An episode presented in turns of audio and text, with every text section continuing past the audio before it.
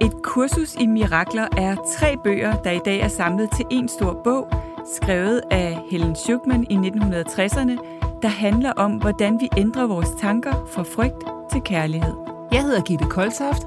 Og jeg hedder Kissa Paludan, og vi både underviser i og studerer selv et kursus i mirakler. Og så dykker vi hver søndag ned i teksterne fra et kursus i mirakler, hvor vi på en lavpraktisk og lige til at gå til måde deler, hvordan vi bruger kurset til at finde mere fred og glæde i hverdagen. Lyt med og få fif til, hvordan du skaber mirakler i alle livsområder, lige fra relationer, arbejdsliv og helbred. Så er du klar til at ændre dine tanker fra frygt til kærlighed? Så lad os smøge ærmerne op og komme i gang. Velkommen til et kursus i mirakler.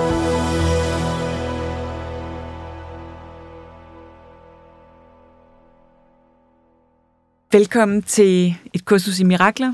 Den episode, du skal lytte til nu, udkommer både her på et kursus i mirakler og på Soul Talk. Og øhm, ja, det er en episode, som er noget længere end dem, du er vant til at lytte til her på et kursus i mirakler, hvor jeg fortæller om 12 forskellige temaer i et kursus i mirakler, som er de 12 temaer, jeg har valgt ud, fordi hele næste år i min klub Soul Talk Circle kommer det til at handle om et kursus i mirakler. Jeg kommer også til at øh, kombinere et kursus i mirakler lidt med enagrammet, så jeg har også valgt en enagramtype ud for hvert af de temaer, vi skal arbejde med. Men i den her podcast gennemgår jeg alle 12 temaer, så det er både en mulighed for at høre lidt om, hvad, hvad der er på programmet i Soul Talk Circle til næste år, hvis du kunne have lyst til at være en del af et fællesskab, og vi arbejder ret intensivt med kurset. Og så er det også en mulighed for at høre om 12 forskellige temaer i kurset, øhm, som, ja, som jeg synes er af fantastiske, givende, spændende temaer. Blandt andet øh, er der et tema, som handler om tilgivelse. Der er et tema, som handler om at lytte til dit kald. Der er et tema, der handler om den store guddommelige plan for dit liv. Et, som handler om at forstå, at du aldrig er alene, og ja, mange andre øh, spændende temaer. Så velkommen til den her episode, som er ja, lidt længere end formatet normalt er, og er koproduceret med Soul Talk. Velkommen til Soul Talk, en podcast til dig, der vil inspireres til et liv med indre ro, højt selvværd, styrke, balance og masser af kærlighed. Din vært er mig, Kisser Paludan.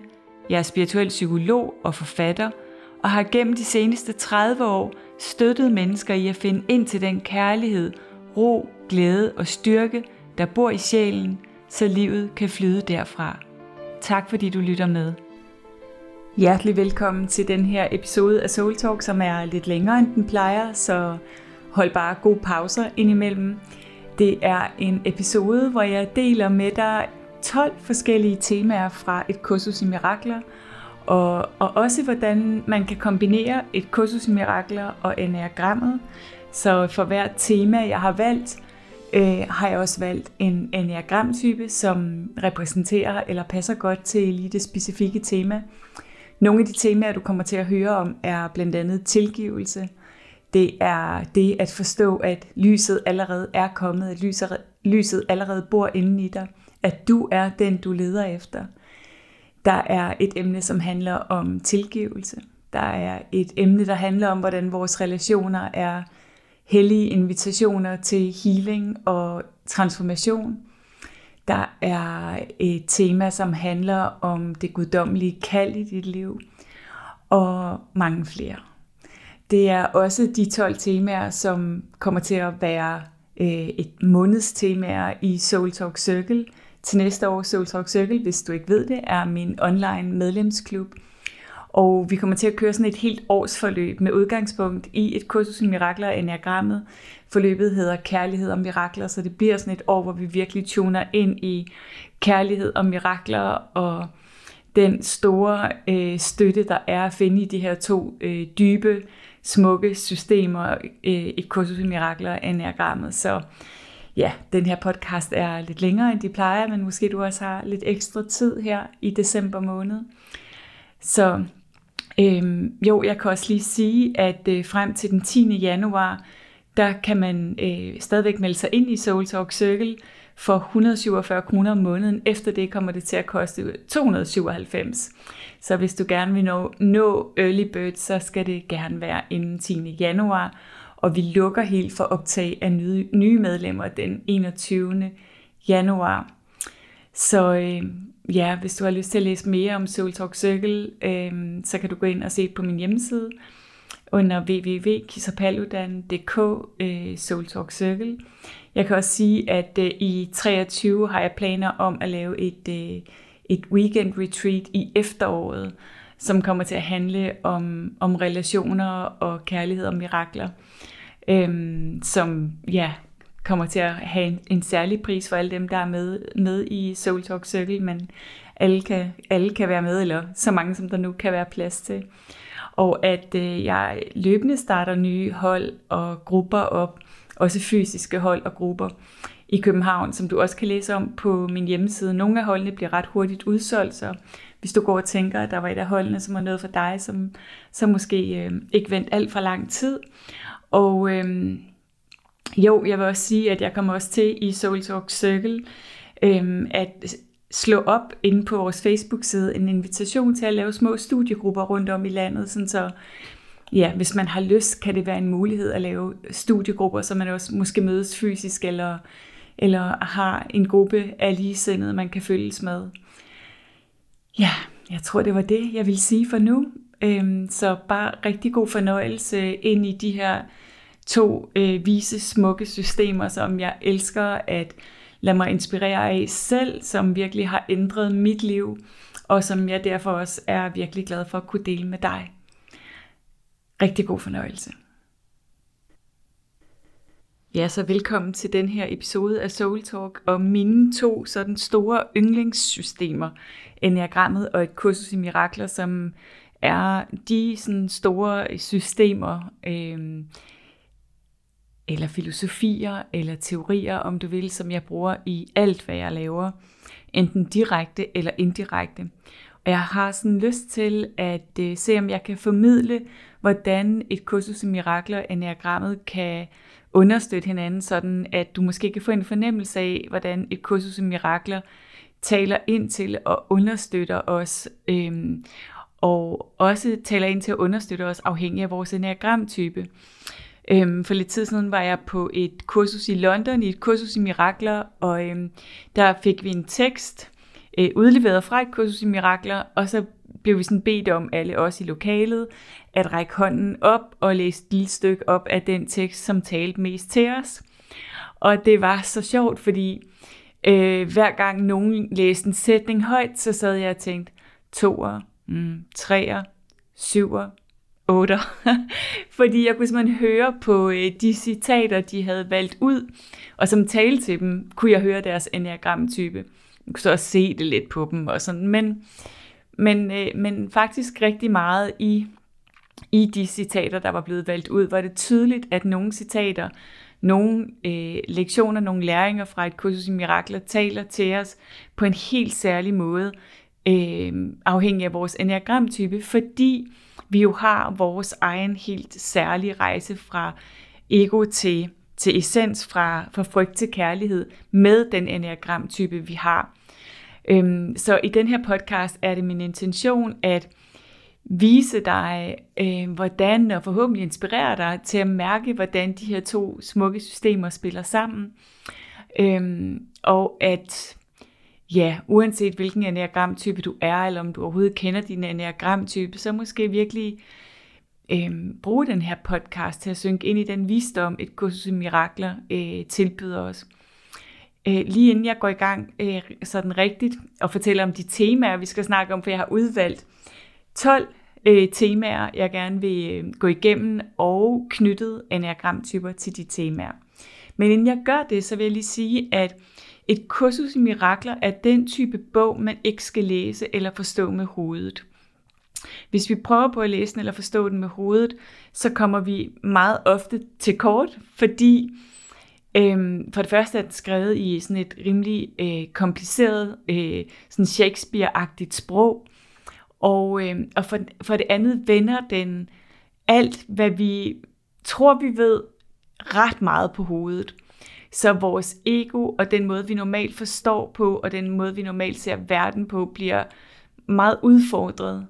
Øh, for de fleste mennesker har den oplevelse af at læse et kursus i mirakler, men eller og. Øh, den måde, vi forstår et kursus i mirakler på, er ved at mærke den, at mærke den sandhed, øh, der bor i, i den her dybe visdom, og også mærke den sandhed, der bor her, selvom vi ikke forstår det.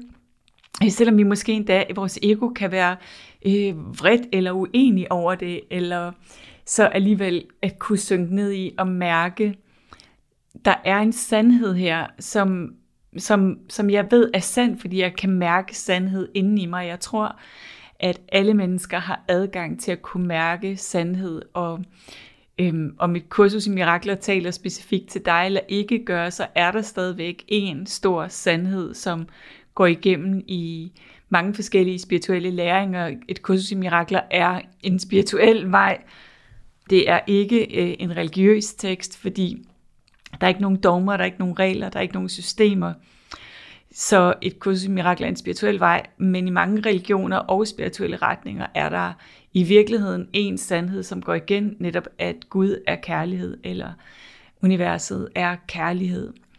Øhm, og, øh, og det er ikke sikkert, at vi forstår det, eller sådan helt kan regne det ud, Øh, men vi kan mærke det. Så jeg vil virkelig sådan invitere dig til at lytte med din indre sandhedssierske. Øh, og have tillid til, at du har sådan en. Det har alle mennesker. Øhm, ja. Så i Soul Talk Circle, min medlemsklub, i, hele 2023 skal vi arbejde med et kursus i mirakler. Og jeg har valgt sådan at gå all in på det, fordi det er det system sammen med enagrammet og nu også IFS, som øh, du helt sikkert også kommer til at høre mig tale meget mere om, Internal Family System. Øh, det er de systemer, som ligesom er de ben, øh, jeg går på, kunne man sige, og, og som støtter mig og gøre en forskel i mit eget liv, som jeg slet ikke har ord for. Øhm, til nytår udkommer en podcast om mit år i år, som har været et øh, særligt udfordrende år, og det er samtidig også et år, hvor jeg virkelig har mærket, hvad det betyder for mig at have et kursus i mirakler i mit liv. Så når livet er nemt og sjovt og flyder, kan det måske bare være sådan en lækker, dejlig ting at have med sig, men når vi er udfordret, så mærker vi tit ekstra, hvor stort det er at være velfunderet indeni i så dyb en visdom, som den visdom, øh, jeg trækker ud af et kursus i mirakler. Og jeg vil også sige, at et kursus i mirakler øh, minder på mange måder om den buddhistiske, buddhistiske tilgang. Der er, der er nogle forskelle, for eksempel omkring karma, men, men minder ellers rigtig, rigtig meget om nogle systemer, vi allerede kender. Det er, det er ikke en, en sandhed, vi ikke har hørt før. Det er en sandhed, vi har vi nu hører med, med nogle måske nye ord og ja, på en ny måde. Så jeg kan rigtig godt lide ideen om at fordybe mig i længere tid og med et bestemt tema. Og derfor, øh, derfor har jeg valgt 12 temaer ud for 2023, og uanset om det kalder på dig at være med i Soul Talk Circle eller ej, det er ikke så vigtigt i forhold til den her podcast, så vil jeg egentlig bare invitere dig til lige netop i den her podcast at få sådan en fornemmelse af øhm, de temaer, eller nogle af de temaer, for der er mange flere, jeg har bare valgt nogle af dem, som lige talte til mig, øh, som vi bliver præsenteret for i et kursus i mirakler, som er universelle temaer, vi mennesker forholder os til, øh, om vi ved det eller ej, igennem øh, en livstid. Så nogle af de temaer, vi skal arbejde med, er blandt andet at være i stand til at se verden og os selv med nye øjne. Hvad vil det sige at være en miracle worker, altså at være en mirakelarbejder? Det lyder som sjovt på dansk. Nå. Øh, vi kommer til at arbejde med den store hellige plan for dit liv, og, det, og lige om lidt, når jeg lige har givet dig overskrifterne her, så kommer jeg også til at gå lidt dybere ind i hvert af de her temaer. Vi kommer til at arbejde med helt øh, helt hellig, guddommelig identitet, hvad det er for en størrelse, om uskyld, om tilgivelse, kommer til at arbejde med mirakuløse relationer, øh, hvordan vi lever et guidet liv. Vi kommer til at arbejde med livskald eller livsformål, om bevægelsen fra mørke til lys og følelsen af ikke at være alene. Og øh, ja, jeg tror, jeg vil starte med at fortælle en lille smule om det første tema, sådan øh, i januar i klubben starter vi stille og roligt op med en fornemmelse af, øh, hvad det vil sige at have et år foran os, som handler om kærlighed og mirakler. Hvad betyder det overhovedet? Og hvad er mirakler for en størrelse? Så øh, ja, og det kunne jeg godt lige sige to ord om. Så mirakler handler i virkeligheden, i virkeligheden kunne Øhm, Helen Schuckman, da hun skrev bogen, var hun ikke så vild med, at det skulle hedde mirakler. Hun havde andre forestillinger men mirakler, og vi har tit sådan forestillinger om, at mirakler er sådan noget stort, øh, meget tydeligt, synligt, men et kursus i mirakler lærer os, at mirakler er den energi, der bevæger skiftet fra frygt til kærlighed.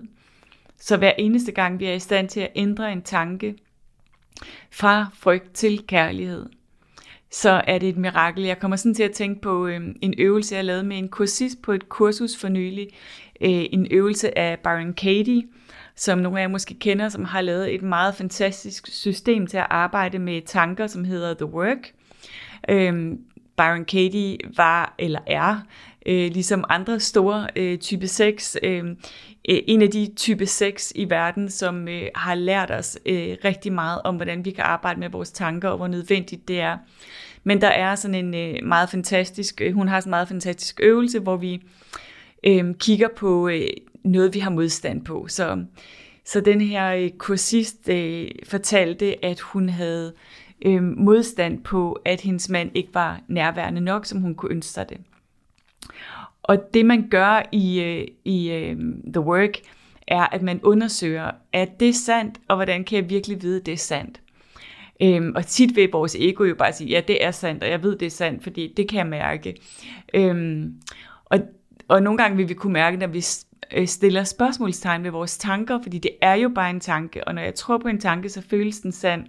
Så når jeg stiller, begynder at sætte spørgsmålstegn ved mine tanker, som at spørge, hvordan kan jeg virkelig vide, at det her er sandt, så, så i, sker der bare med det spørgsmål nogle gange sådan en lille opløsning i tanken, at den ligesom går fra at være sådan en fast, sikker størrelse til bare at blive lidt lettere, lidt mere, lidt, der kommer lidt mere luft ind i tanken.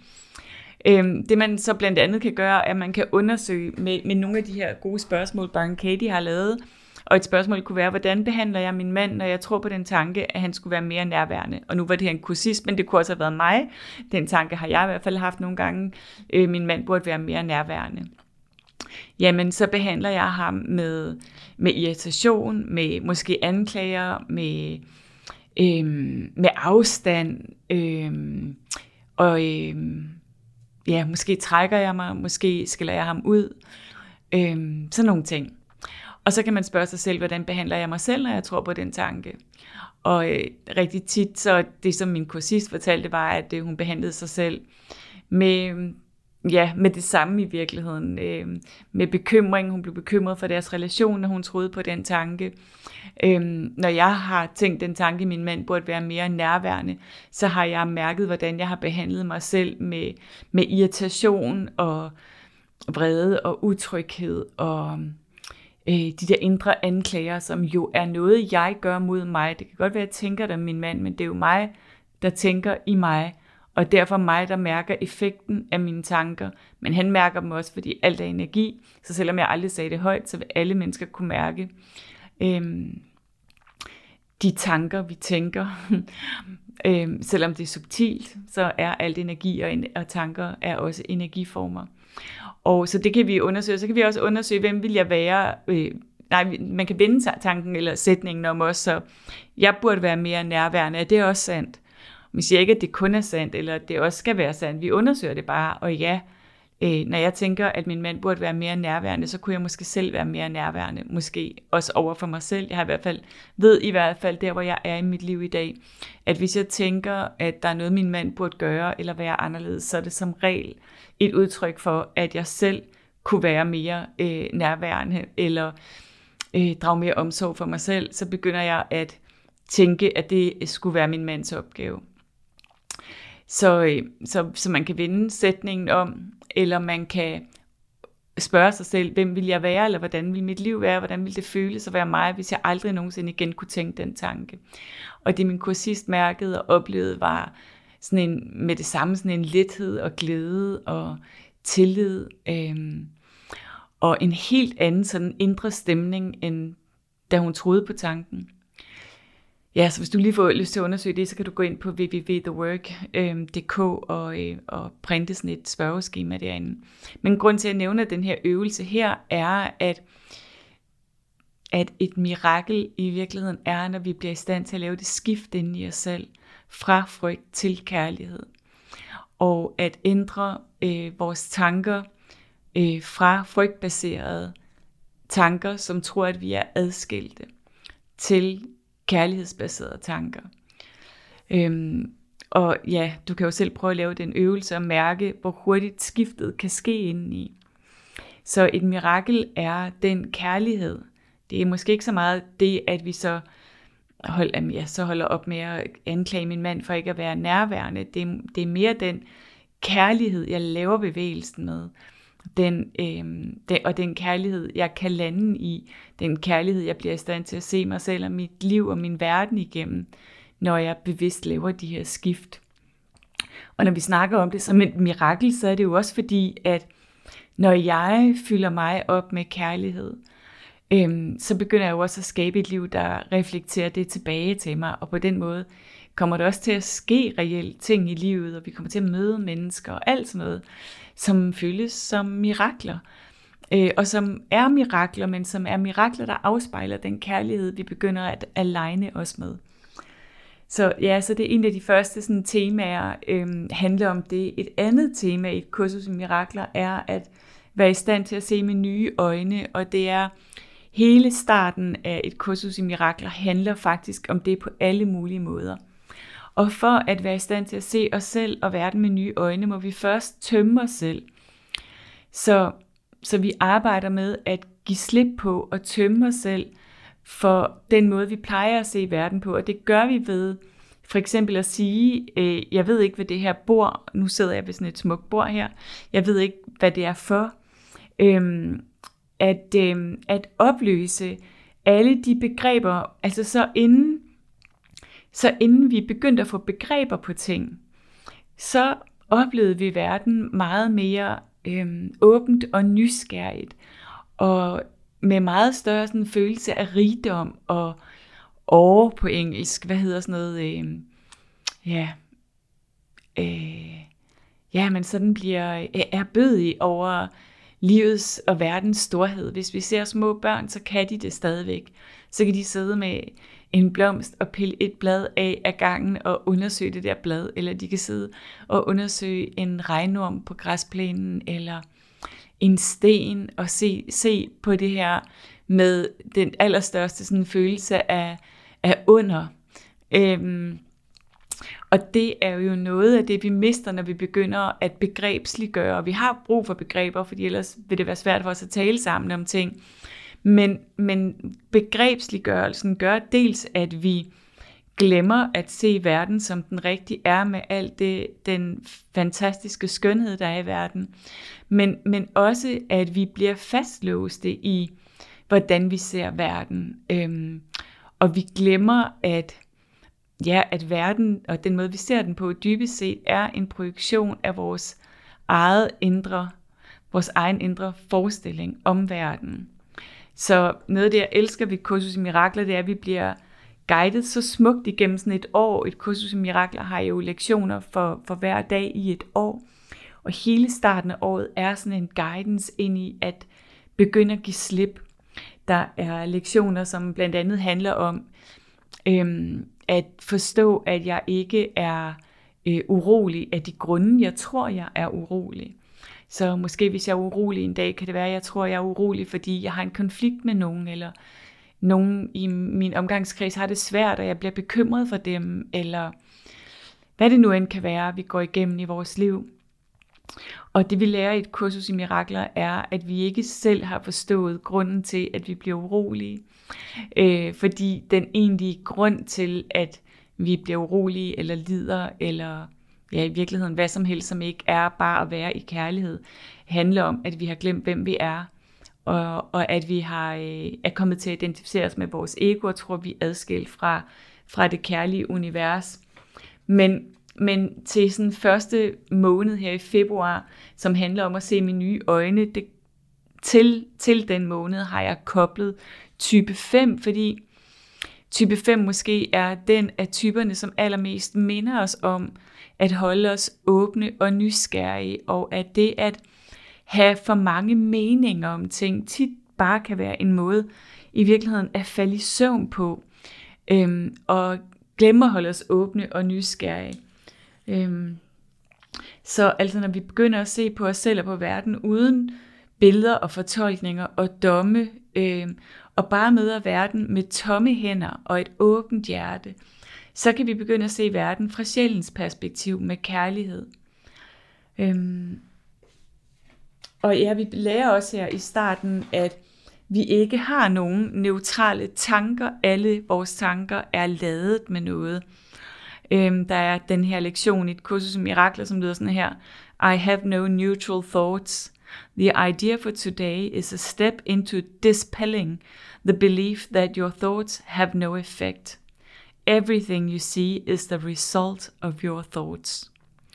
Så vi er allerede her i gang øh, i starten af et kursus i mirakler med at vende alting på hovedet og få at vide, at den måde, vi ser verden på, er et resultat af vores tanker om verden. Verden ikke er, som den ser ud, men er, som vi ser den, er, som vi tænker den. Og at hvis vi gerne vil ændre verden, eller ændre noget som helst i vores liv, så må vi ændre vores tanker om verden, i stedet for at prøve på at ændre på verden. Og for at gøre det, må vi først slippe de fastlåste måder, vi ser verden på. Øhm, ja, og noget af det, som, som er femmerens øh, kvalitet, er jo netop evnen til at forblive åben og nysgerrig og ikke vidende.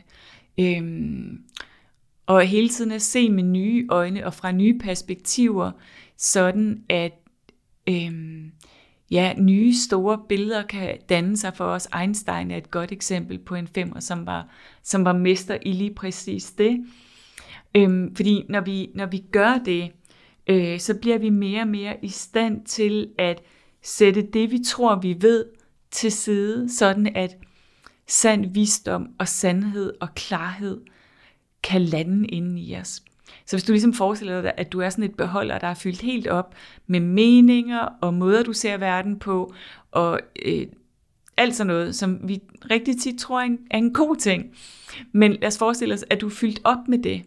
Så er der ikke plads til at, at se verden på en ny måde, eller der er ikke plads til måske at være undersøgende, eller nysgerrig, eller til nye perspektiver, eller ny dyb visdom, der er allerede fyldt op derinde.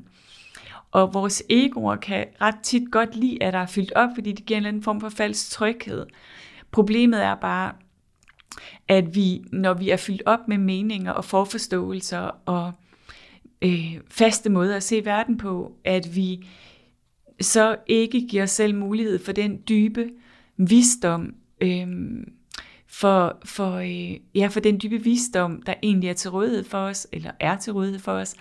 Og vi giver heller ikke os selv mulighed for at tømme os selv ud, sådan så ja, klarhed og sandhed kan lande i os på en helt ny måde, som vi måske ikke nødvendigvis forstår, apropos det, jeg sagde i starten, om at et kursus i mirakler ikke altid er en bog, vi kan forstå med hovedet, men som indeholder en visdom, vi kan mærke sådan øh, dybt inde i vores sjæl. Ja, så et, et andet tema, et af de temaer, vi går videre med efter at have arbejdet med at tømme os selv, at komme øh, til verden, at møde os selv, at møde verden med åbne hænder. Øhm, når jo, jeg vil også sige en anden ting, som virkelig er smukt ved at møde os selv og hinanden med øh, åbne hænder og med et åbent hjerte, eller med tomme hænder og et åbent hjerte, er, at vi, at vi også giver mulighed for at se på os selv og på andre mennesker uden forforståelse. Rigtig tit så går relationer i stå, eller i stykker, i stå og i stykker, fordi vi ser hinanden, som vi har set hinanden de sidste 10 år, og vi ser os selv på den måde også. Og, og måske er vores blik slet ikke fuldt med. Øhm, og du kender det sikkert fra barndomsfamilier, øh, hvor, hvor du kan blive fastholdt i at være storebroren, eller lillebroren, eller storesøsteren, eller moren, eller hvad det nu end kan være, en rolle, du har fået for mange år siden, eller, eller den bossy, eller den søde, eller den utjekkede, og som måske overhovedet ikke passer til dig mere, hvor ukærligt det egentlig føles, når andre mennesker bliver ved med at se os øh, med de her gamle fastlåste briller, og det gør vi, øh, de fleste af os, også med os selv, og vi gør det også med andre mennesker, så for mig er der også en stor øh, kærlighed bagved det her at tømme vores hænder og åbne vores hjerter, øh, sådan at vi bliver i stand til rigtigt at se hinanden. Øh, ja, jeg kommer til at tænke på, at at når jeg starter hold øh, op, så laver jeg tit sådan en øvelse, hvor vi bare går rundt og har øjenkontakt. Nogle gange siger vi noget, nogle gange siger vi ikke noget, men det jeg oplever, jeg gjorde det faktisk lige sidste uge, havde jeg et hold, jeg startede op, og inden der var gået et par minutter, øh, var der flere, der sådan fik tårer i øjnene.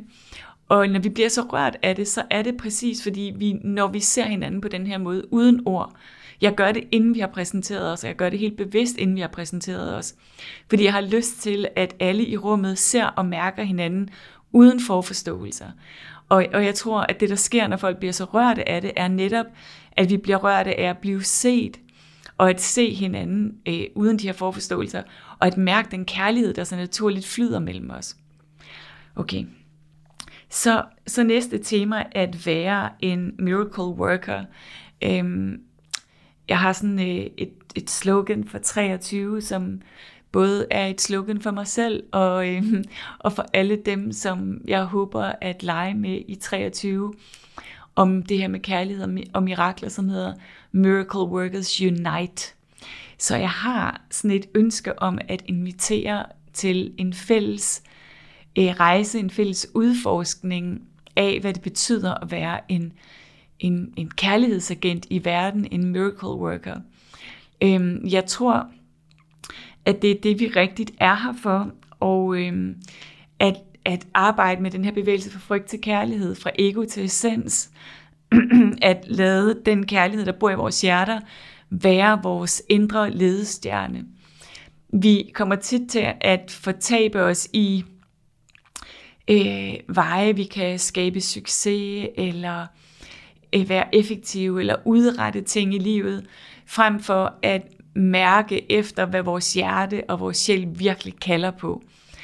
Øhm, så øh, den her, det her tema handler om at lytte til det, som hjertet kalder på, at, øh, at finde ud af, hvordan vi kan skabe mirakler for os selv og for verden, øh, hvordan vi kan for os selv bære på den her rejse fra frygt til kærlighed. Hvad det betyder at identificere os med kærlighed eller med frygt, og at vi hele tiden er elever og lærer af kærlighed.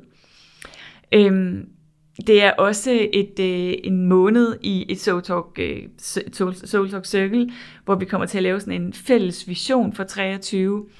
Øhm, men jeg er sådan meget optaget af, at vi hele tiden underviser os selv og andre i enten frygt eller kærlighed. Fra vi slår øjnene op om morgenen, til vi lægger os i seng om aftenen, er vi i gang med at undervise. Vi er altid lærer og elev på samme tid.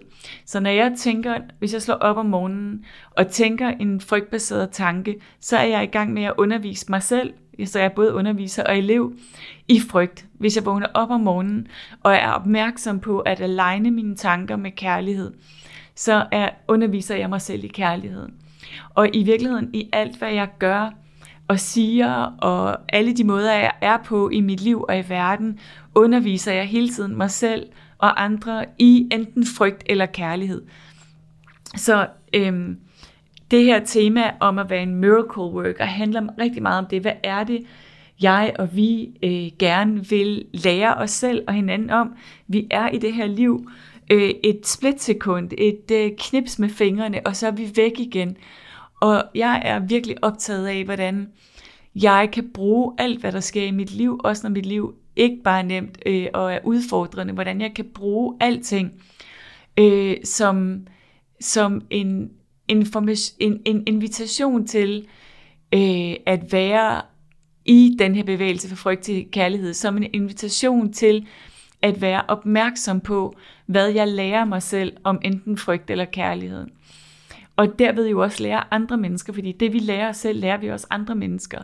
Da jeg skrev min bog om bevidst forældreskab, skrev jeg den blandt andet, fordi jeg synes, at der var skrevet mange bøger om øh, forældreskabets gøren, øh, og, og øh, vi ved godt, at børn ikke bare lærer, og, og også det vi øh, siger, og sådan, så vi ved godt, at børn ikke bare lærer af det vi siger, men det vi gør. Men jeg havde sådan lyst til at vise jer, at de lærer måske både af det vi siger og gør, men de lærer også af alt det vi er. Øh, og det som vi ikke selv ved vi er, er hele vores energi.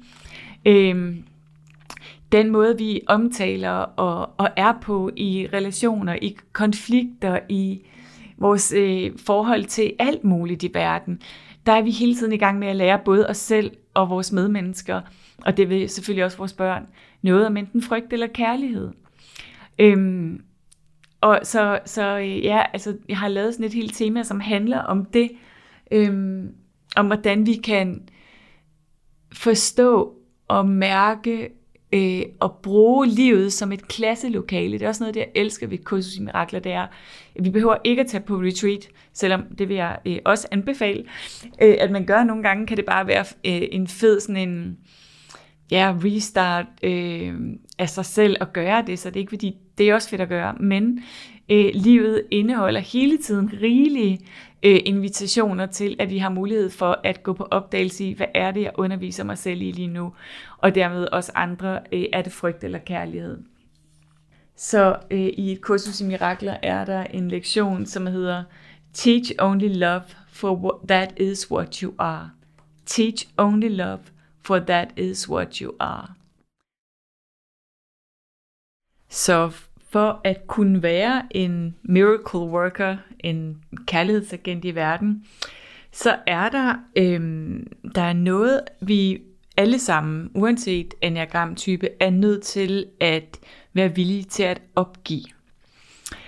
Og øh, det vi skal være villige til at opgive er overbevisninger, og I kan lige få sådan en lille smagsprøve på, hvordan øh, enneagram-typerne kan have brug for at opgive bestemte overbevisninger for at kunne undervise øh, sig selv og verden i kærlighed frem for frygt.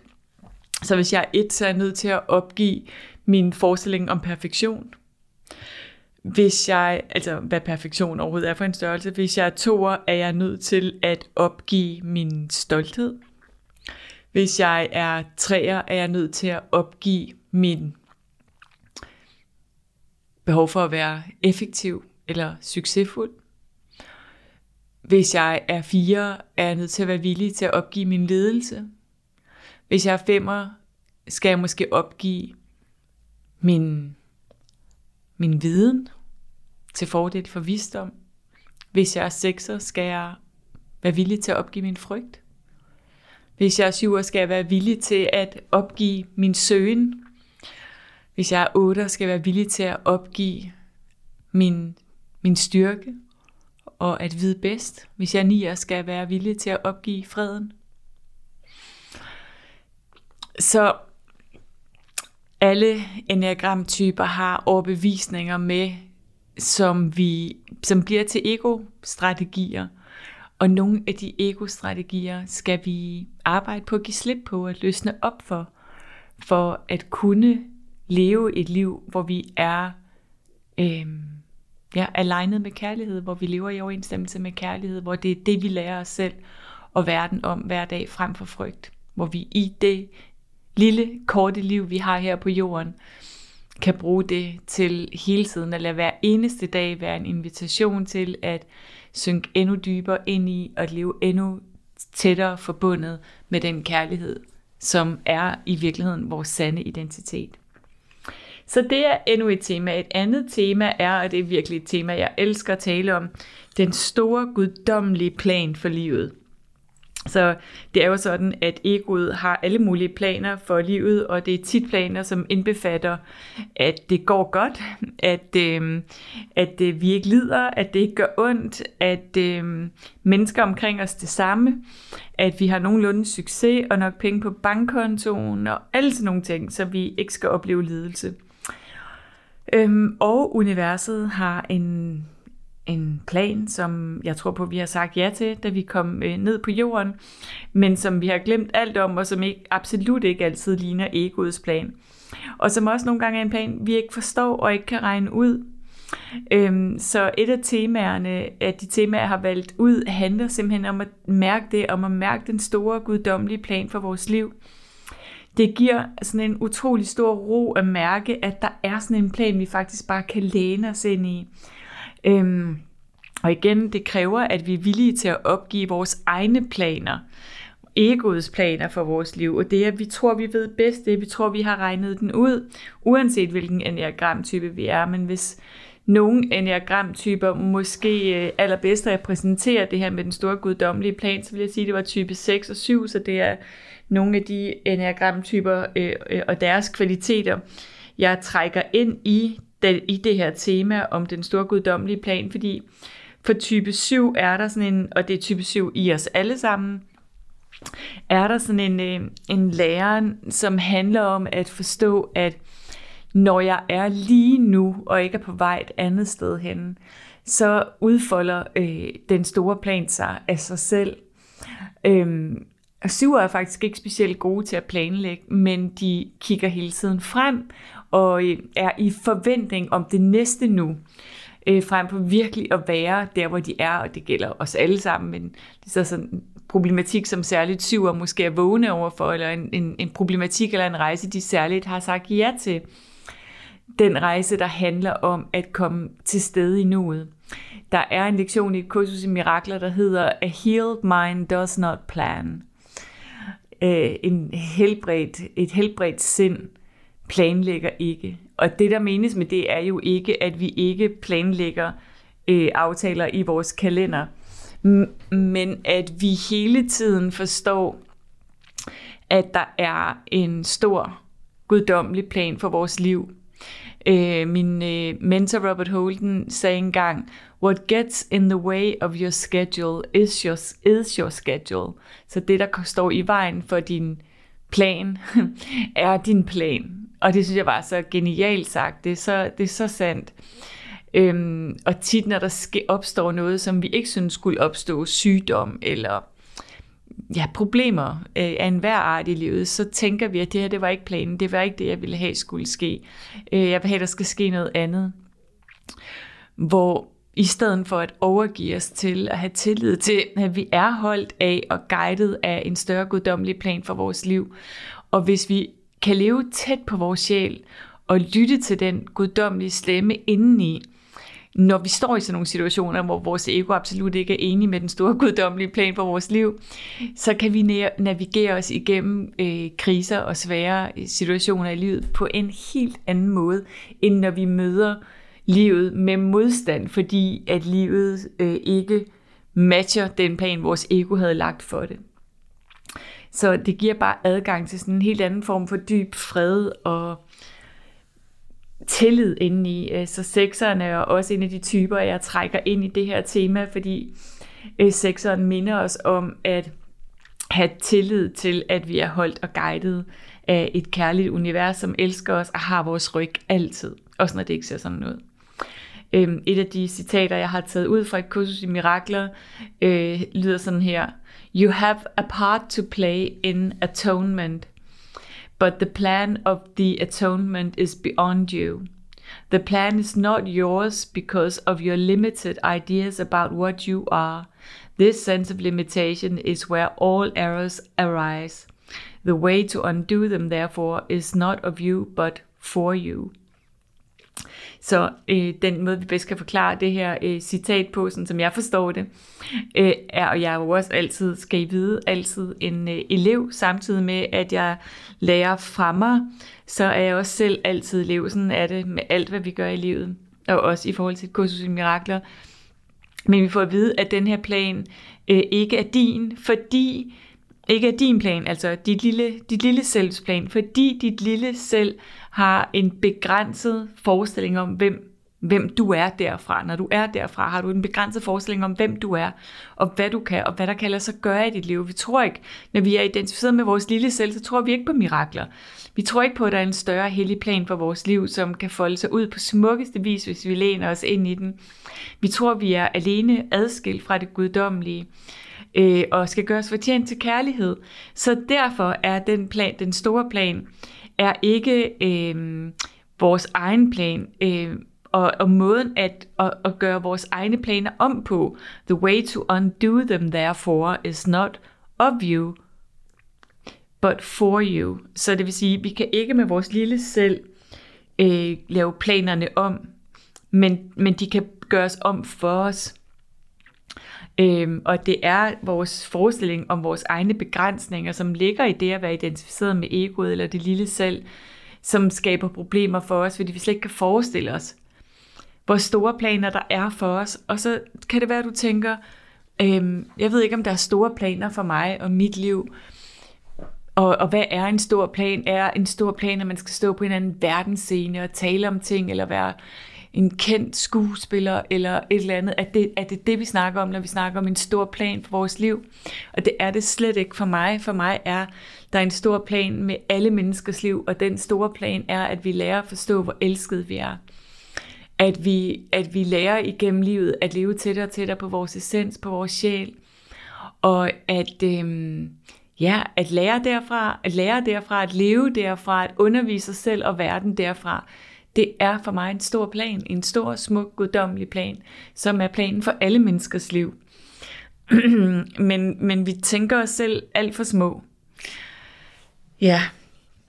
Så øh, et andet øh, tema er det tema, som jeg kalder øh, helt hellig identitet, eller helt guddommelig identitet, og den af enagramtyperne, som bedst måske taler ind i det her tema i et kursus i mirakler, som er et meget stort tema i et kursus i mirakler. Vi lærer jo direkte mange gange og mange steder og på mange forskellige måder, at vores eneste problem er, at vi har glemt, hvem vi er. Øhm, og hvis man spørger type 4, så vil de øh, forstå det, eller ligesom huske den visdom, der er i det, på en helt særlig måde. Vores eneste problem er, at vi har glemt, hvem vi er. Vi er begyndt at identificere os med vores ego, med vores personlighedstype, med vores overlevelsesstrategier, og vi har glemt, at der inde i os øh, bor en guddommelig, smuk, vis, kærlig sjæl, og det er det, der er vores sande identitet. Øhm, Ja, så, så det her tema for mig, hellig identitet eller guddommelig identitet, er et tema, hvor vi tuner ind i det, tuner ind i det sted inde i os, hvor vi ikke kan gå i stykker, hvor vi ikke mangler noget, hvor vi ikke behøver at gå mere i terapi, hvor vi ikke skal udvikle os mere, hvor vi bare allerede er, øh, ja, er elsket, er hele, er de guddommelige sjæle, vi er. Øh, der er et citat i et kursus mirakler, som hedder I am spirit, Og så står der, practice this truth today as often as you can, for it will bring you mind, it will bring you from mind of conflict to the quiet field of peace. Practice this truth today as often as you can. I am spirit, for it will bring you from mind of conflict to the quiet fields of peace. I am spirit, Så, så det at gå og sige til og om sig selv og lande i det, I am spirit, I'm spirit, I'm spirit, jeg er sjæl, jeg er en sjæl, jeg er sjæl, jeg er sjæl, jeg er en guddommelig sjæl. Og lande i den identitet er totalt afgørende, og man kan sige, når vi glemmer, at vi er det, så repræsenterer og viser firerne os så også, hvad der sker, når vi, når vi glemmer det, og sådan er det jo med alle enagramtyperne. typerne Øhm, og når vi glemmer det, så prøver vi at gøre os særlige og skille os ud, og vi undersøger hele tiden, hvem vi er, og er måske hele tiden øh, inde i og optaget af at prøve at opdage os selv, og identificere os med vores tanker og følelser, og alt muligt andet flygtigt. Vores udseende, vores roller, øhm, vores masker, som både 3 og 4 øh, kender rigtig godt det her med, at gå på opdagelse i, og det er, det er det, som jeg synes, at det her tema i et kursus i mirakler inviterer så fint ind i det her med guddommelig identitet, at, at gå på opdagelse i, hvem vi er, øh, uden vores masker, uden vores roller, uden at prøve at gøre særlige. øh, ja, og, og synke ind i det og mærke det.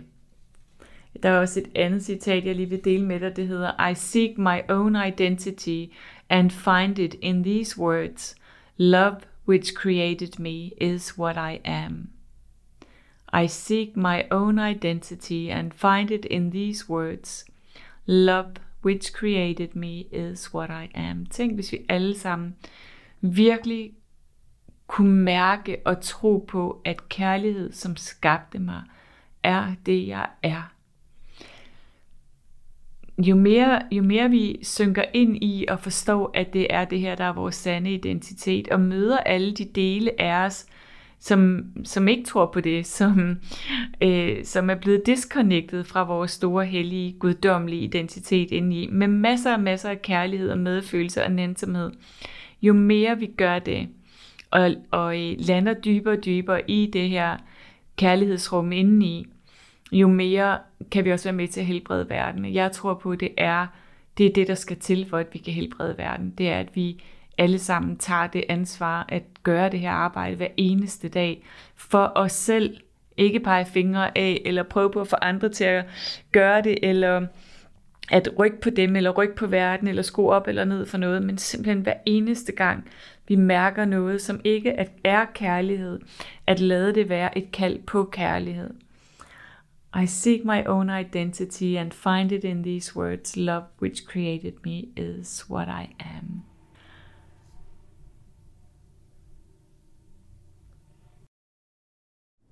Det næste tema, jeg vil tale en lille smule om, er temaet uskyld. Et, en af de grunde til, at jeg elsker et kursus i mirakler så rigtig, rigtig højt, som jeg gør, er, at vi lærer, at vi ikke skal tilgives af Gud eller universet, øh, fordi at Gud slet ikke ser, at vi har syndet. Og det er, det er en af de rigtig, rigtig store forskelle på et kursus i mirakler og andre sådan religiøse øh, tilgange. For eksempel, øh, når vi taler om, om karma, er der nogle gange en indbygget forestilling om, at vi bliver straffet for, eller ja, straffet for vores handlinger. Og øh, vi har i rigtig, rigtig mange år projiceret vores egen forestilling om skyld og skam op på Gud, og forestillet os, at derfor var der så i et eller andet sted en Gud, som straffer os. Øhm, jeg tror, at en af grundene til, at vi har så svært ved at være lykkelige lang tid ad gangen, virkelig giver os selv lov til at være lykkelige og bare nyde livet og være i livet og være tillidsfuld over for livet, er, at vi er bange for, at vi bliver straffet for det. Øh, mange mennesker beskriver, at hvis de har sådan en, en periode i livet, hvor alting flyder og går godt, og de egentlig oplever lykke, så kan der komme sådan en frygt for, at om lidt går det galt igen. Øhm, og det tror jeg, det ligger virkelig, virkelig dybt i os, også selvom vi ikke i Danmark på den måde er opvokset, de fleste af os i hvert fald, sådan i en religiøs kontekst, så ligger hele forestillingen om Gud som en straffende Gud meget dybt i vores kultur øh, som noget, vi bærer med os, og det er måske også en af grundene til, at mange af os har modstand på ordet Gud og på religion i det hele taget, fordi jeg tror, at vi på sjælsplan mærker og ved, at det er forældet og ikke sandt. Så på sjælsplan er vi alle sammen uskyldige, uanset hvad vi har gjort. Øhm, og det betyder jo ikke, at vores handlinger altid er kærlige, men når vores handlinger er ukærlige, så er det ikke fordi, der, at det kommer fra en ond sjæl, fordi onde sjæle findes ikke. Det er fordi, at vi selv er blevet gjort ondt, og derfor øh, er vi kommet til at opbygge overlevelsesstrategier, øh, som blokerer for den kærlighed, vi i sandhed er. Så når vi nogle gange ser rundt på verden og ser ondskab i verden, så i stedet for at se onde mennesker, så kunne vi måske forestille os, at vi ser mennesker, hvor kontakten til den kærlighed, de er, er blevet blokeret, fordi de selv er blevet gjort ondt. Det er en, det er en anden måde at se mennesker på, end at se gode og onde mennesker. Øhm, det er jo også den måde, vi, øhm, vi møder mennesker, som går skævt i deres liv, øh, ved at straffe dem, øh, kriminelle, der kommer i fængsel. Og det er ikke, fordi jeg sådan lige umiddelbart har en bedre plan andet, end at øh, øh, man kan sige, rigtig ofte virker straf ikke. Øh, det, der virker, er udvikling, transformation, kærlighed, at vi kommer tættere på vores essens, at vi opløser de blokeringer, der bor inde i os for at være aligned med kærlighed. I vores sjæl bor allerede et, et moralsk kompas, fordi kærlighed er kærlighed, og i kærlighed kan alt andet end kærlighed ikke eksistere. Så, så derfor, hvis vi er i kontakt med vores sjæl, så opfører vi os også i verden på en etisk og moralsk og kærlig måde over for hinanden. Øhm, og, og derfor kunne man sige, at, øhm, ja, at når vi træder skævt i livet, hvad end det er, at vi som samfund straffer kriminelle eller på andre måder træder skævt i livet, så skulle det måske i hvert fald også understøttes af øh, en hjælp til at finde tilbage til den kærlighed, som alle mennesker indeholder og i sandhed er. Og det gælder jo sådan set også i forholdet til os selv, at vi kommer til, når vi selv træder skævt, at straffe os selv ved at dømme os selv og skælde os selv ud. Øhm, og det er som om vi tror, at det hjælper, eller at vi ikke kan lære vores fejl, medmindre vi gør det. Og i virkeligheden så lærer vi allerbedst af det øh, ved, ved at møde os selv med masser af kærlighed og medfølelse. Så Uskyld er et stort tema i et kursus i mirakler. Det at lande i at forstå vores egen uskyld og at møde os selv øh, og hinanden, men det starter altid indefra og ud med kærlighed og medfølelse og omsorg. Når vi, når vi træder væk derfra, så hvis du fanger dig selv i at have råbt af dit barn eller en anden, eller have råbt af dig selv ind i dit eget hoved, øh, så er det Øh, et kald på kærlighed, så vi husker på, at alt, hvad der ikke er kærlighed, er et kald på kærlighed. Så det er et kald på at, at, at blive opmærksom på, kan vide, hvad det er, der gør, at jeg er væk fra mig selv lige nu og stresset, sådan at jeg kommer til at råbe. Kan vide, hvordan jeg kan skabe mere kærlighed og nærvær i mig selv, sådan at jeg ikke gør det igen. Øhm, øh, ja, så de enagramtyper, jeg har valgt til at øh, koble med det her tema uskyld. Altså det er jo et tema, som bor i alle enneagramtyper. Skyld versus uskyld, og også skam øh, versus øh, selvkærlighed. Øhm, selvom vi sådan siger, at nogle enneagramtyper bedre kender til det her end andre, men de typer, jeg har valgt ud af type 8 og type 1, og det har jeg gjort af den grund, at vi, hvis vi forestiller os, at 8'eren kommer ind i livet med en, en visdom om uskyld. Altså otterens sjæl er uskyldig. Altså vores allesammen sjæle er uskyldige, men det er som om, at otteren har øh, en særlig øh, lektie eller læring i det her liv om, omkring uskyld. Så vi kommer ind i livet, glemmer vores uskyld, øhm, og kommer til at føle os skyldige og forkerte og for små og for svage og for magtesløse til at klare det her liv.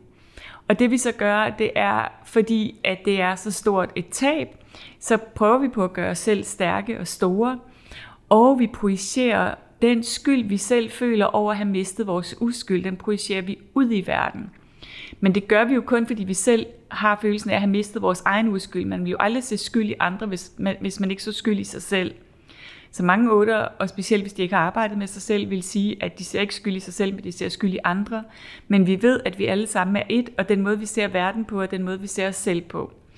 Så otter kan have tendens til at lashe ud efter andre, angribe andre. Øhm, det er ikke så længe siden, vi havde valg i Danmark, og jeg sad øh, på valgaftenen og så et par af talerne, indtil jeg kunne holde det ud mere. Og, øh, og hørte blandt, blandt andet et par otter politikere i hver anden sætning, de sagde, var der sådan et, øh, et angreb. Det var tit klædt ud, som, som man ikke lige vidste præcis måske, hvem de talte om, medmindre man er meget godt inde i politik, men ikke desto mindre var det angreb, indirekte angreb eller direkte angreb. Det er dejligt, at vi er sådan og sådan, og godt, vi ikke er sådan og sådan. Øhm, Ja, og, og det vi skal vide, det er, at vi jo dybest set altid kun taler om os selv. Og så otteren i os alle, alle sammen repræsenterer rejsen tilbage fra skyld til uskyld. Øhm, at mærke og se og forstå vores egen uskyld. En af de måder, vi også ser uskylden i otteren, er jo, at otteren er barnet i kejserens nye klæder, som siger, jamen han har jo ikke noget tøj på, og simpelthen ikke forstår, at de andre ikke vil se det, og vi ikke kan tale åbent om det. Der, der mærker vi også øh, tit otterens uskyld, som, som otter tit bliver gjort forkerte i, og derfor også kommer til at føle sig skyldige og skamfulde over at have den der øh, lidt øh, naive, øh, uskyldige tillid til, at vi kan tale sandhed i verden. Nu er jeg selv otter, så jeg kan godt sige alt det her med, med stor kærlighed. Øh, øh, type 1 har øh, en erindring om sjælens godhed, og, og kommer så ind i livet og mister øh, i en eller anden udstrækning, gør vi alle sammen adgang til sjælen og den godhed, der bor der, og prøver sig på at finde tilbage til den godhed ved at perfektionere sig selv og verden, hvorved vi dybest set kommer længere og længere væk fra den. Men men både for type 1 og for type 8 er der ligesom et tab af godhed og uskyld, øhm, som, som de typer øh, i særdeleshed, men det bor i os alle sammen, har brug for at finde tilbage til. Øhm, ja, så derfor synes jeg, at type 1 og type 8 passer så fint ind i det her tema øh, om uskyld. Øh, et, af, et af øhm, citaterne fra et kursus i Mirakler lyder sådan her, The truth in you remains as radiant as a star, as pure as light, as innocent as love itself. Får den lige igen. The truth in you remains as radiant as a star, as pure as light, as innocent as love itself. Ja, så meget, meget smukt tema. Øhm, med hver tema får vi bare en lille smagsprøve nu, for jeg kunne tale i timer om hvert eneste tema, og det er også noget af det, vi kommer til at gøre i Soul Talk Circle i 23. Det næste tema, jeg lige vil give en smagsprøve på, er det tema, der hedder tilgivelse, og et kursus i mirakler kunne lige så godt have heddet et kursus i tilgivelse. Vi lærer, at det er det, vi er her for, eller rettere, at når vi forstår, at kun kærlighed er sandt, og skyld er en illusion, så begynder vi at mærke tilgivelse på en helt ny måde. Øhm, så jeg tror på, at hvis vi skal kunne tilgive, så er det vigtigt, at vi er, at vi er psykologiske væsener også. Så vi må komme til stede ærligt med alle de følelser, øh, der øh, ligger i os, eller de traumer, vi bærer med, og møde dem og lytte til dem, og være ægte ærligt til stede med dem. Men så er det også sådan, at vi er så intelligent indrettet, at når vi gør det, når vi møder vores følelser og traumer med nærvær, og kærlighed, så slipper de at opløse sig selv, præcis som et sår, der skal have de rette betingelser, man må ikke putte for meget plaster på, det skal helst ikke være for meget fugt, og så videre, så, så, øh, så healer vores krop også sig selv, og det gør den jo i hele tiden. Der er jo hele tiden, øh, øh, vi har jo hele tiden et immunsystem, som bekæmper sygdom og healer os, og det gør vores psykologi også. Det er bare fordi, vi blander os i vores psykes naturlige healingsproces ved at fjerne os fra smerte for hurtigt, eller ved at lave fortolkninger og historier om den smerte, vi går igennem, således at det bliver til lidelse, at vi kommer til at sidde fast. Øhm, i, I det her tema omkring tilgivelse har jeg valgt øh, igen type faktisk 1 og 8, men også type 4, fordi øh, 1, der er noget med, at jeg skal tilgive mig selv og verden for alt det rød, vi møder i verden, og alt det rød, der er i os selv, og ja, hele det rød, menneskelivet er, hvor, hvor uperfekt det er, øh, tilgive det, så, så jeg kan komme til at elske det hele, som det er. Øh, Otteren øh, har et tema med at holde fast i modstand eller vrede eller ikke tilgivelse, og man kan sige, at alle enagramtyper kan have den fejlagtige overbevisning, at hvis jeg ikke tilgiver det, vil sige, hvis jeg holder fast i en lille smule vrede eller offer, øh, rolle, eller hvad det nu end kunne være, så er det som om, jeg gør den, der har gjort mig ondt, jeg gør den person ondt. Det gør jeg ikke. Det eneste, jeg gør ondt, det er mig, fordi fortiden er slut. Så det, jeg har i nuet, det er kun de følelser, der måske endnu skal forløses, og de tanker og historier, jeg laver om de følelser og om det menneske, der har gjort mig ondt. Øhm, Ja, så, så når vi holder vores tilgivelse af andre mennesker tilbage, skal vi bare vide, at det er os, vi så gør ondt. Øh, og, når vi, og det samme gælder jo tilgivelsen af os selv, som mange mennesker oplever kan være den sværeste øh, tilgivelse. Og, og så, så, så er der ligesom det psykologiske niveau, og så er der det sjælelige niveau, hvor sjælen har ikke brug for at tilgive nogen andre. Øh, så hvis du har et menneske i dit liv, som virkelig har gjort dig ondt, og du spurgte din sjæl, synes du, vi skal tilgive ham eller hende, så vil din sjæl sige, for hvad? Vi er forbundne, vi er et, der er ren ubetinget kærlighed. Dit ego vil sikkert have en helt anden historie. Øhm, men sjælen, på sjælsplan er vi allerede forbundet og et, og, øh, og der er kun kærlighed, så der er ikke noget at tilgive der. Så, så vi kan tune ind i det sted inde i os, i vores sjæl, hvor, hvor alt, alt det er opløst, og mærke det samtidig, der hvor tilgivelse bor helt naturligt, eller hvor tilgivelse ikke engang er nødvendigt, fordi der er ikke noget at tilgive. Så det er en, øh, ja, en ret radikal anderledes måde at se på tilgivelse, som jeg bare resonerer meget øh, dybt sandt inde i mig, øh, også selvom mit ego måske ikke altid er enig. Øh, ja. Så i får også et lille citat øh, fra et kursus i mirakler på tilgivelse. Øhm, det lyder sådan her. Forgiveness is the key to happiness. Here is the answer to your search for peace. Here is the keys, the key to meaning in the world that seems to make no sense. Here is the way to safety in apparent dangers that appear to threaten you and threaten you at every turn and bring uncertainty to all your hopes of ever finding quietness and peace. Here are all questions answered. Here the end of all uncertainty ensured at last. So, forgiveness is the key to happiness. Here is the answer to your search for peace. Oh, ja, og det er det, det er det, et kursus i mirakler kan, så når vi hører de her tekster, mm, Ja, jeg har det i hvert fald selv som om, at det er sådan en form for sandhedseliksir, der lander inden i mig, og som kan lande inde i de dele af mig, som endnu ikke har tilgivet, eller har modstand på, eller øh, holder øh, vrede, eller irritation, eller skuffelse op foran mit hjerte, så er det som om, at et kursus i mirakler, og ordene fra et kursus i mirakler, og den energi og kærlighed bag ordene allermest, lander som sådan en kærlighedseliksir i mit hjerte og opløser blokeringer, der kunne ligge der. Alright, øh, endnu en lille smagsprøve mirakuløse relationer. Øhm, mirakuløse relationer er både et tema i et kursus i mirakler. Det er et af de temaer, jeg har valgt ud for Soul Talk Circle i 23. Og så er det faktisk overskriften på et weekend retreat, jeg kommer til at holde i oktober 23 øh, hvor jeg håber på at øh, finde et sted, hvor vi kan være mange. Jeg har nogle år holdt øh, sådan et weekend retreat i en kirke på Nørrebro, men de leger ikke ud mere desværre, så jeg skal finde et nyt sted. Øhm, og i år der kommer det til at handle om det, om mirakuløse relationer, som er en ting, jeg selv er meget optaget af. Altså hvordan øh, relationer er en spirituel vej. Øhm, at alle, hvordan alle relationer er ja, en invitation til transformation.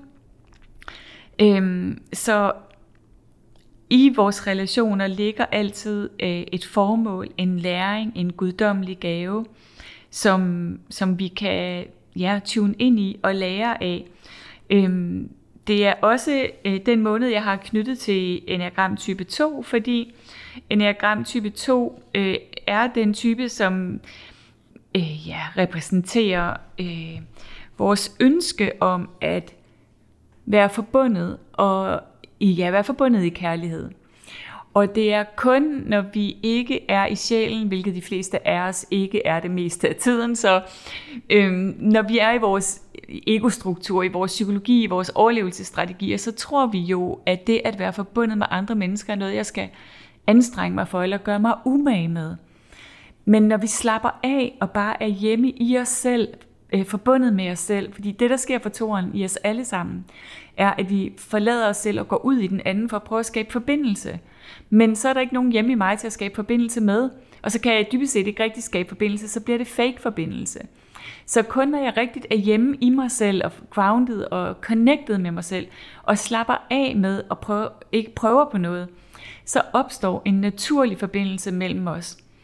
Og, og type 2 minder også os alle sammen om, at der ikke er noget, jeg behøver at gøre mig anstrengelser for. Jeg behøver ikke at gøre mig sød eller venlig eller imødekommende eller plisende, eller noget som helst for at være likeable, for at være elskelig. Vi er elskelige bare fordi vi er. Og specielt når vi slapper af i os selv og kommer hjem til os selv og får tillid til, at vi er værd at elske.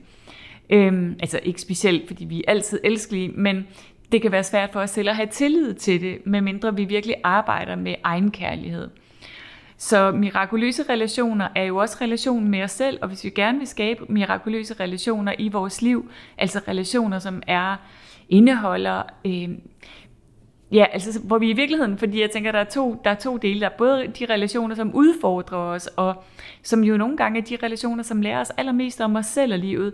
Og så er der samtidig for de fleste af os også et ønske om at tiltrække relationer med den form for nærvær og dybde og samhørighed og overensstemmelse mellem os, som vi længes efter og drømmer om. Og det gør vi, øh, det gør vi, når vi er hjemme i og skaber den relation med os selv. Så når vi selv er hjemme i og elsker os selv og er nærværende med os selv, så bliver vi også i stand til at skabe de relationer med andre mennesker, i stedet for at gå og håbe på, at andre skal give os det, øhm, vi selv ikke kan finde ud af at skabe ind i os selv, eller give til os selv. Så altså et helt stort tema om relationer, som også er ja, jo super fantastisk og spændende. Øhm, et andet tema er øhm, et, det tema, som handler om at leve et guidet liv, som også er en vigtig del af, af et kursus i mirakler. Jeg fandt øh, sådan et smukt øh, citat af en kvinde, der hedder Ingrid Ingolf, øh, som lyder sådan her, som vi lige kunne tune ind i. God spoke to me in flowers, and I, who was waiting for words, almost missed the conversation. Så altså, vi bliver hele tiden guidet. Vi har hele tiden adgang til kærligheds stemme, til Guds stemme, til universets stemme, som hele tiden taler til os.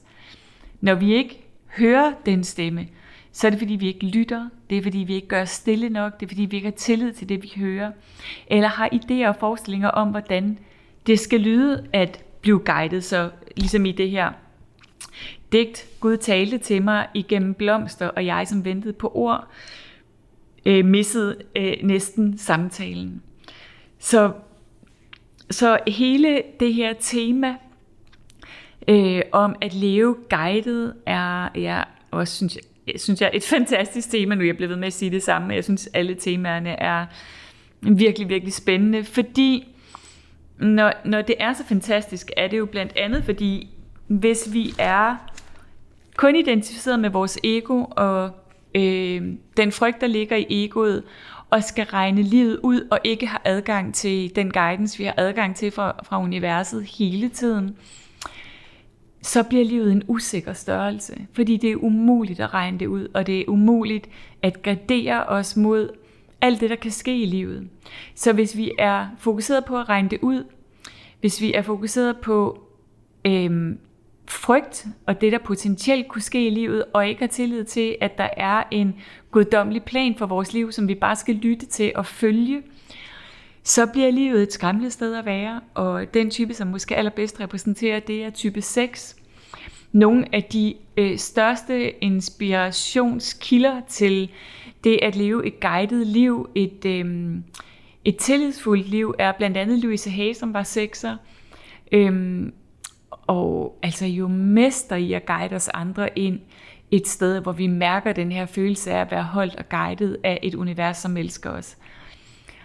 Øhm, Baron Katie har jeg nævnt tidligere, som øh, også efter min bedste overbevisning er sekser og mester i at, øh, ja, i at lære os, at hvis vi ikke øh, holder mental hygiejne, altså er opmærksom på, hvad, hvad vi tænker med, hvor vi tænker fra, altså om vi tænker med vores ego eller med vores sjæl, så bliver vi simpelthen skøre og frygtfulde og angste og deprimerede og alt, alt muligt. Hvis vi tror på vores tanker, og vi ikke er opmærksom på, hvad vi tænker med. Om vi tænker med vores lille celler frygt, eller med vores store celler kærlighed.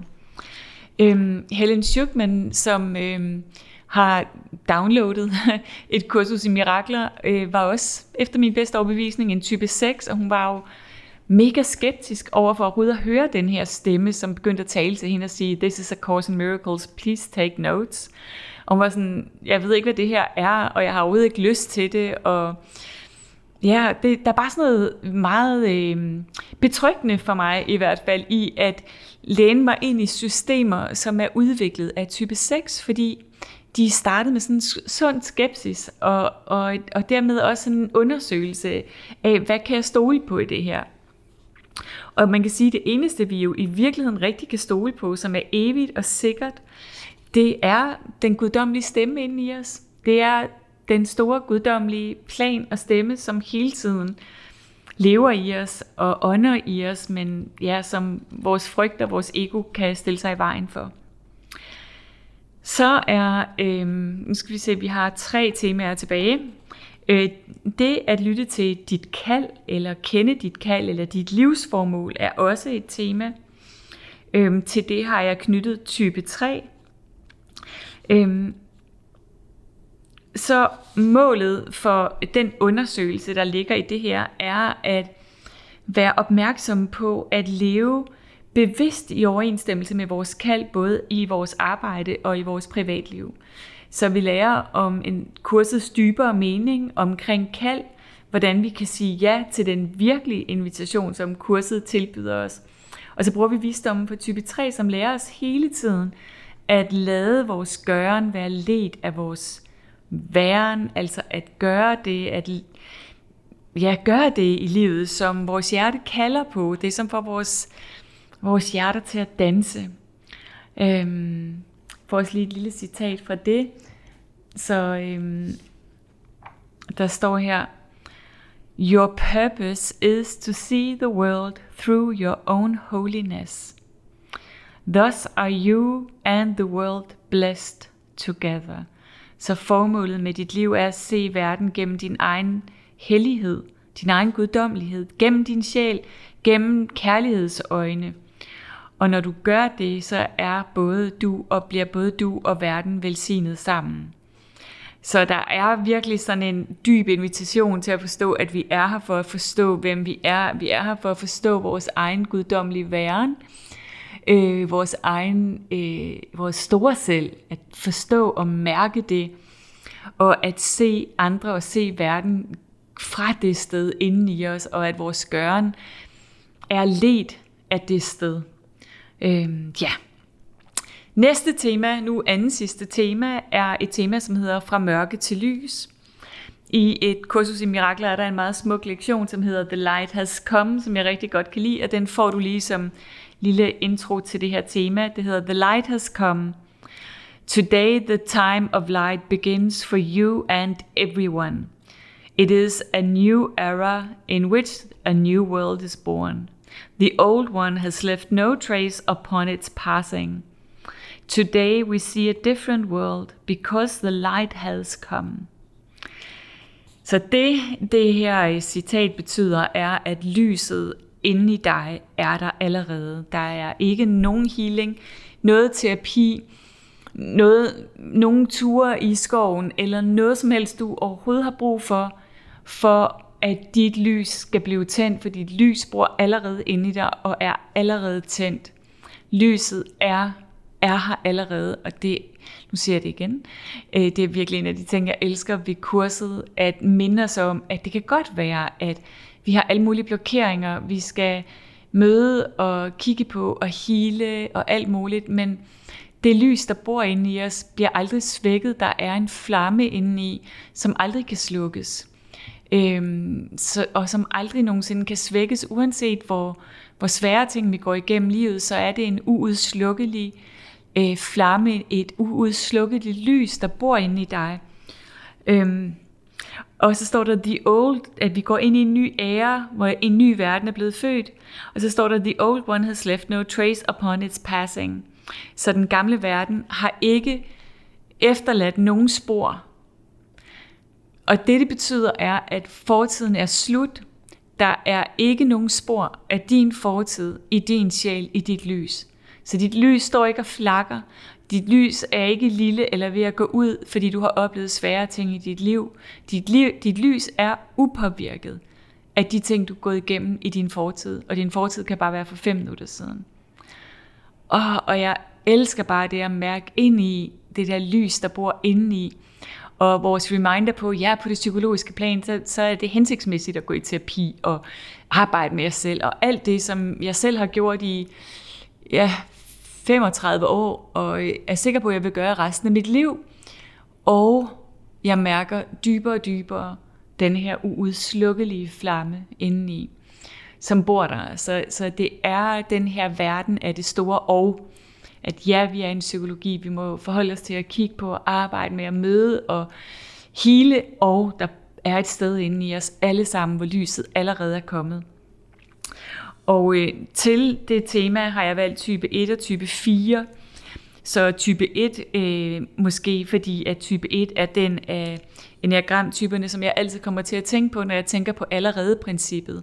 Fordi type 1 jo hele tiden leder efter noget, der kan optimeres og rettes op på, frem for at kigge på den perfektion, som allerede bor også i, i rådet. Øhm, så øh, at ja, at der er et sted inde i, hvor vi allerede er perfekte, hvor vi allerede er hele.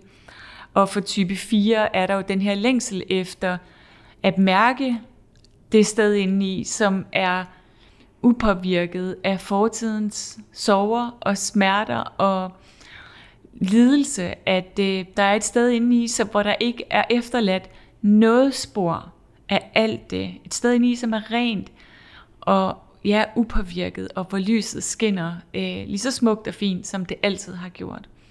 Som om type 4 og type 1 særligt øh, kaldte på mig øh, omkring den her lektion, til at minde os om vores egen helhed, og vores egen øh, godhed og guddommelig perfektion inden under alt rodet og hele psyken. Yes, så er vi nået frem til det sidste af de temaer, jeg vil øh, dele med dig og det er et tema, som jeg har kaldt Du er ikke alene. Der er en del citater også i et kursus i mirakler, som viser os, hvor anderledes vores liv vil være, hvis vi forstod, at vi aldrig er alene, at universet, vores guider, vores skytsengle, altid er med os, at vi altid er holdt. Øhm, og rigtig meget af vores lidelse jo opstår, fordi vi ser os selv som adskilte fra det guddommelige øhm, og fra hinanden og øh, fra den store kærlighed. Så december måned i Soul Talk Circle er den sidste af månederne i det årsforløb, der kommer til at køre i Soul Talk Circle om et kursus i mirakler, og enagrammet, som altså handler om det her med, at du ikke er alene. Øhm, december er jo også en kærlighedens højtid, så, så det er også en tid, hvor det kan være fint at mærke ind i, øhm, hvordan vi alle sammen er en del af det samme store kærlighedsfelt. At vi ikke kan dømme andre, uden at vi dømmer os selv og omvendt. Et, øh, et, en tid, hvor vi kan give os selv lov til at tune ind i den store universelle kærlighed og samhørighed, der er mellem os mennesker. Så vi kan få lov til at mærke den her mellemmenneskelige samhørighed, som er noget af det, der rører mig allermest, når jeg har grupper, øh, det er faktisk at opleve den der mellemmenneskelige samhørighed og kærlighed, der opstår mellem mennesker, som ikke kender hinanden. De fleste af mine kursister har ingen idé om, hvad hinanden laver, eller om de har nogle børn, eller hvor de bor. Men, men der er sådan en følelse af at være connected som mennesker, fordi vi på mange af mine hold mødes og deler det at være menneske. Og, øh, og til, den, til det tema har jeg både valgt 4 og 9 og 5, fordi Firen kan komme til at isolere sig selv ved at tro, at de er blevet glemt af Gud, af kærlighed, af universet, og at de er anderledes end hele resten af menneskeflokken, og på den måde stille sig selv uden for, for fællesskabet.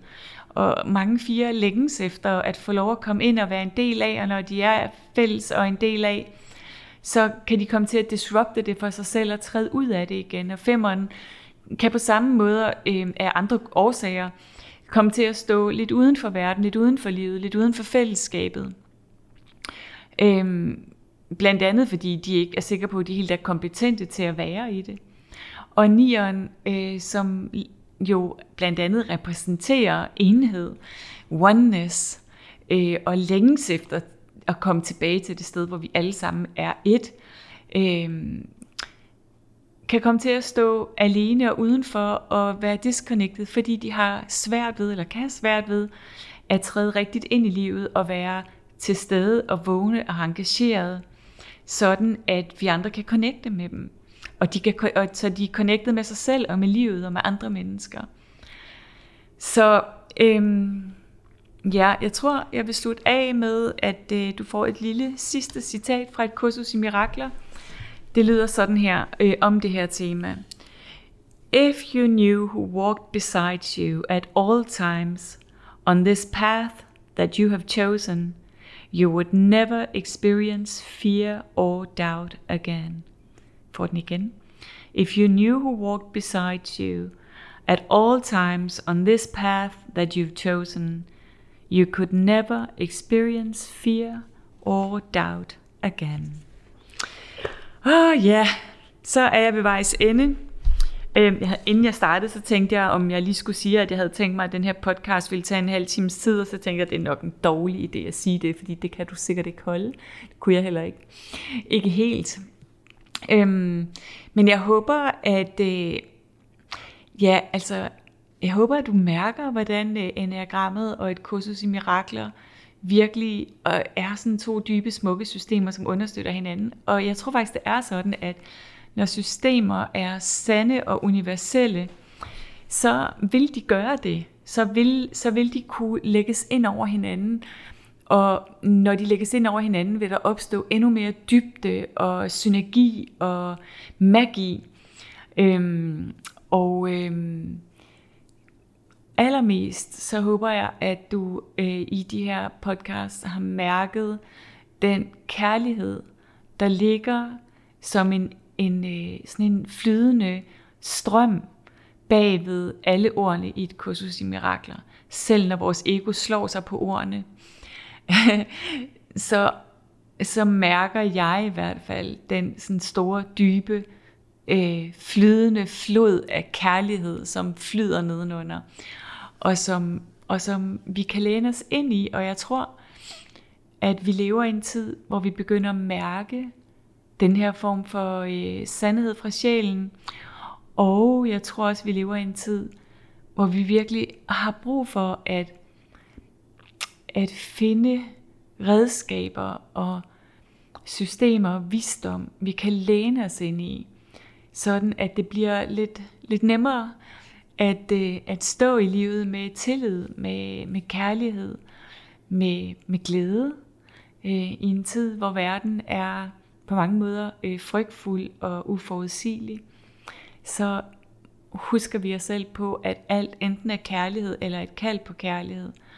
Og verden lige nu er et kald på kærlighed, så lad os sammen, hvad end du er tiltrukket af et kursus i mirakler eller andre systemer, det er lige meget. Lad os sammen tune ind i den her kærlighed, som flyder som en strøm i vores sjæle og mellem os og i alting. Og og at og sådan aligne os med, stille os i overensstemmelse med den kærlighed mere og mere og dybere og dybere, og lad den kærlighed være vores guide og kompas gennem livet. Øhm, også når vi føler, at vi vakler, og verden omkring os vakler, så er der sådan en stor ro og styrke i at kunne stille os sammen med kærlighed, i kærlighed, og gå igennem livet derfra. Tusind tak, fordi du lyttede med, og lyttede med så langt. Øhm, jeg tror, det er lidt sådan med et kursus i mirakler, og måske også enagrammet, at det kalder på en, hvis det kalder på en. Så, så ved man det. Det kan godt være, at man ikke lige er klar, når det kalder, men det kan nærmest føles som et kald. Og så vil jeg sige, at vi løbende har øh, giveaways og konkurrencer på Instagram, så hvis du følger mig der, kan du være med i lodtrækningen af, ja, øh, jeg får tit mulighed for at give nogle virkelig fine ting væk. Og øh, du er også meget velkommen i min gratis Facebook-gruppe Soul Talk Circle, nej, Soul Talk Connect, øhm, hvor vi er over 4.000 medlemmer nu, øhm, og så er du selvfølgelig også velkommen i Soul Talk Circle. Og ja, til ellers bare at følge med, og øh, ja, tror bare, jeg vil sige tak, fordi du lytter med, og, øh, og husk altid, hvor elsket du er. Tak for nu.